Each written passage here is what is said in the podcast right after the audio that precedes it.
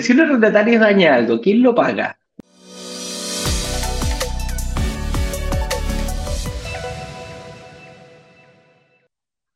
o reparaciones por desgaste. Este, este a mí me pasó la otra vez reparación por desgaste, que es, eh, es bien, es muy, muy, muy, muy, muy común. Eh, se me echó a perder la llave del lavaplato. Y, la, y, resulta que uno dice, chuta, si se me echa a perder la llave del lavaplato, estas típicas que están al medio, eh, y empezó a salir agua, la tuve que, que y el tipo me dice, bueno, te la tengo que cobrar. Y dice, pero si yo arrendé el departamento, el departamento tiene cinco años. Sí, pues, pero te tocó justo a ti que tú, que por el, por el desgaste, por el uso, obviamente, esto tienen, em, tienen problemas, eh, se van desgastando. Entonces, si te toca, si, a mí se me rompió la, llave, tengo que pagarla. Y en ese caso lo paga el, lo paga el arrendatario. Ese tema que, que es que es por desgaste, que, que, tiene su vida útil. Hay cosas, uno, uno sabe perfectamente que, que, las cosas no son eternas. Si se, rompe una chapa, también el que la ocupó, el, el que ocupó la rompe. Eh, y puede ser la cadena del water, si se, se, te echó a perder el, también de repente pasa, eh, son, son cosas que van teniendo una vida útil importante. Ahora, ¿qué no es una ocupación por desgaste? Por ejemplo, algo que tiene que, mm, que, que, darse, que está dentro del departamento y que es para la habitabilidad. Y me refiero, me pasó en un departamento que también tengo en el centro, que ocupa termo. El termo para calentar el agua, estos termos grandes, viene con, con un tema de termo. Y el termo se echó a perder.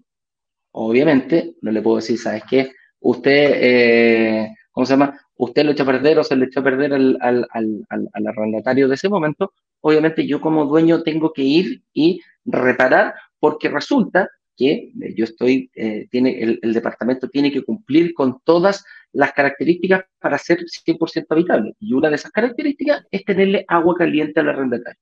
Entonces, independiente del arrendatario que esté, si se rompe el termo, que es para calentar el agua, es, aunque sea por desgaste por tiempo que esté viejo, lo tiene que asumir el propietario. Por ahí va un poquito eh, la diferencia entre la, lo que es Mm, la, la, diferencia locativa. Aquí el señor director nos dice que las reparaciones locativas son aquellas que se arreglan los daños o deterioros que se producen por directa responsabilidad o culpa del arrendatario. Por ejemplo, daños en paredes, roturas de vidrio, reposición de enchufes, arreglos menores de gafitería, etcétera. Que lo mismo que, está, que lo, que te estaba diciendo yo en respecto a la, por ejemplo, la llave del, del, eh, la llavecita la plato que se me echó a perder. ¿ah? Ese tipo de cositas, eh, producto de, hay que, lo tiene que arrendar, lo tiene que reparar el propio arrendador, el, arrendatario. Así es, ahora cuando menores, mm. eh, cuando existen este tipo de cosas, eh, por ejemplo, hoy las paredes, las típicos, existen para eso los meses de gracia, de garantía que tú le cobras al arrendatario antes de que entre. Para eso sirven. Por cierto, como dato te puedo dar que para facilitar el proceso de elección de los arrendatarios, yo mm, eh, cobro el, los meses de garantía, lo cobro en cuota. No, es plata que yo necesite para sobrevivir, por lo tanto yo lo cobro. No te la gastas, claro. No, no, no fue lo que dije. No, me la gasto, sí, pero no, fue lo que dije. Lo que dije yo es que yo le cobro los meses de gracia en cuotas. Es decir, si le voy a cobrar un mes, un mes de gracia, meses de garantía. Si le voy a cobrar un mes de garantía, no me tiene que pagar el mes que se cambia, me tiene que pagar un mes por adelantado, más el mes de garantía, más la, los costos de traslado. el, pobre, el pobre arrendatario, o sea, cambiarse mi departamento es casi imposible, Entonces lo ayudo un poco. Eh, le hago los convenios, con, eh, hace plano, ¿cierto? Tiene convenios con empresas que hacen traslados más baratos, con descuentos especiales, y yo en vez de cobrarle el mes de garantía por adelantado, le cobro el mes en cuotas, tres cuotas, cuatro cuotas, seis cuotas. ¿Por qué? Porque el mes de garantía no es plata que yo necesite hoy día. Es plata que yo voy a utilizar cuando me devuelvan la propiedad de que un año cuando termine el contrato, o tres años, o dos años, solo la cantidad de años que el propietario se, el arrendatario se quiere.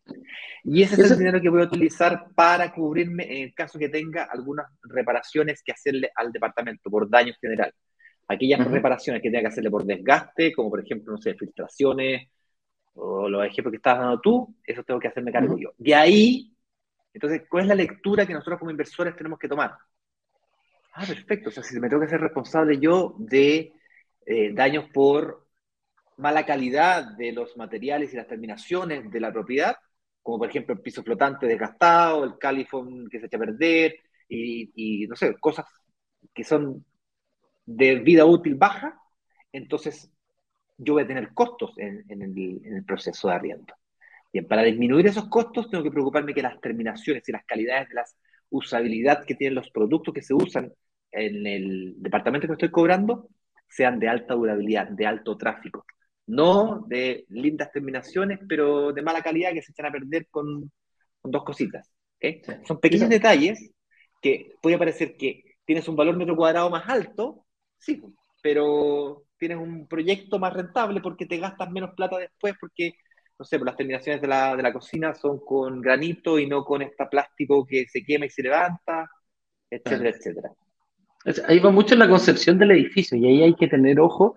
Eh, un edificio para vivir, eh, para que está enfocado en que la familia viva en ese, en ese departamento, dista mucho de un, de un departamento de inversión, ¿ah? que se sabe que el, el, el dueño lo, lo, está llevando a eso y, y, lo puedes ver fácilmente. La calidad, como dice Ignacio, la calidad de los materiales son para que duren mucho más. Un piso flotante comparado con un piso vinílico en estos momentos dura mucho más. Uno lo va a tener que cambiar a los 10 años, el otro lo va a tener que cambiar prácticamente cada dos, uno o dos años, dependiendo el uso que le dé la arrendatario. Entonces, a eso, a eso se refiere.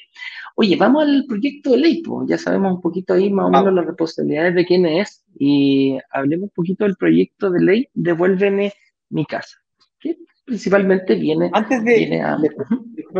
Eduardo, me faltó un temita. Resulta ser que antes de hablar de este, de este tema, que lo, lo, puedes leer si quieres, no hay ningún problema, eh, estas empresas de administración que uno contrata para que le cuiden su propiedad, para que no se transformen en un cacho y un trabajo para título, están buscando un segundo empleo. Esto es una inversión y por lo tanto yo asumo el costo de la administración con un administrador. En este caso yo trabajo las mías con Asset Plan. Antiguamente lo hacía yo y te digo, es un cacho. Yo creía que me estaba ahorrando plata, al final terminaba perdiendo plata justamente porque no le aumentaba el arriendo a los arrendatarios, no le ajustaba por IPC, una serie de temas. Con eso dicho, eh, estas empresas de, eh, de, Asset Plan, por ejemplo, cobra entre el 7 y hasta el 10%. Cuando te cobran más es porque le incluyen un seguro, por, por eh, un seguro contra daños. Entonces, si es que el tipo te hace los hoyos y la garantía no, no consigue cubrir el total, te cubre el seguro. Después el seguro se entiende con el arrendatario o con, con Asset Plan para que le cobren al arrendatario si es que lo logran cobrar o no. Problema de ellos, no es tuyo.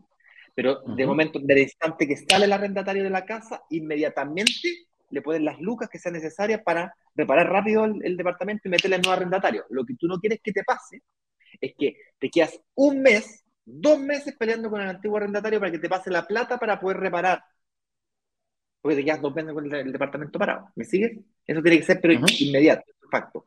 ¿Quién lo paga y cómo se paga? Eso, problemas después tiene que haber esa garantía de por medio, por eso me gustan los planes más caros. Y segundo, ante la, la eventualidad de una morosidad, aquí hay seguros de por medio.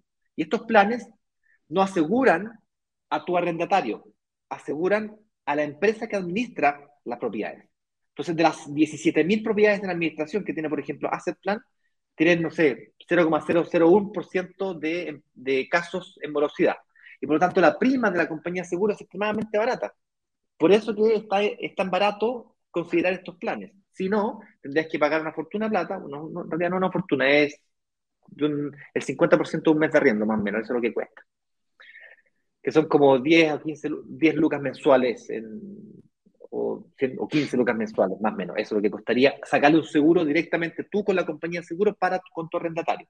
Pero la compañía de seguro va a verificar a tu arrendatario que la misma pega que tendrías que hacer tú con un, con un corredor de propiedades que tendría que verificar los antecedentes. ¿Me entiendo? Entonces, como que no, no, cuadra mucho. Pero si es que la prima es hacia la administradora que administra todas las propiedades, eso sí tiene mucho más sentido. Y esta es la prima que se va a ver directamente afectada a, la baja, la puedes mantener, yo lo voy a mantener igual, con, con proyecto de ley o sin proyecto de ley. Pero este proyecto de ley viene a atacar directamente este costo que hoy día tenemos nosotros. ¿A quién, a, este, esta ley va a beneficiar mucho a aquellas familias desamparadas, la señora que recibió la casa de, herencia y que la utiliza para su pensión y que se la tomaron, la casa, en, la casa en toma y una serie de otras problemáticas que hoy día vivimos en Chile. Nosotros como, como microinversionistas, que funcionamos más bien como fondo de inversiones que nos compramos edificios completos y que trabajamos de forma correcta y tal, nos afecta poco. ¿okay? No estoy diciendo que nos afecte, pero es que tenemos mecanismos para resolverlo. Hoy día ya. Esto ya está resuelto, entre comillas. Pero viene a baratar la, la prima. Por lo tanto, la diferencia entre el costo de tener un convenio con seguro y versus sin seguro va a ser muy chiquitito. Por lo tanto, tenerlo eh, pasa a ser casi, casi una obligación.